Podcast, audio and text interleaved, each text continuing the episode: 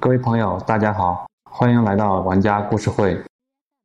今天呢，我来给大家讲一讲什么是翡翠。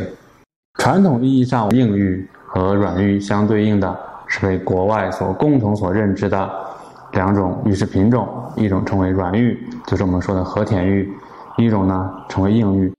为什么叫硬玉呢？其实相对而言，它的硬度比软玉稍微要硬一点啊，是自然界当中。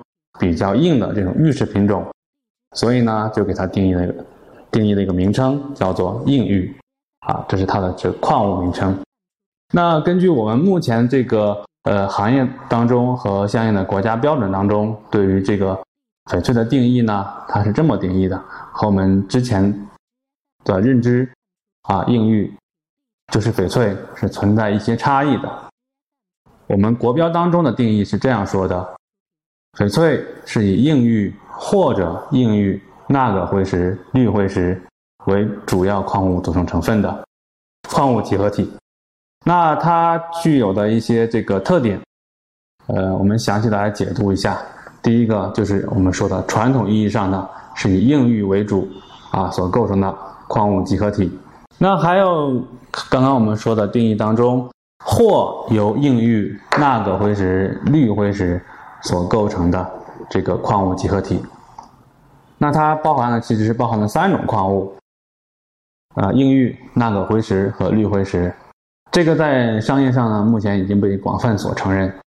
好，简单一点说，我们说的常见的这个墨翠，这个墨翠其实最主要的成分呢，并不是我们说的硬玉，而是绿辉石。那在商业上呢，还有一种呢，叫做干青。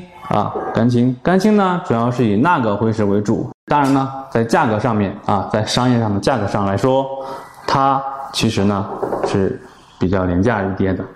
呃，关于翡翠，它作为一个珠宝而言啊，必须要符合珠宝的这个呃三要素啊，就是我们所认为的，就是美丽啊、稀少和耐久。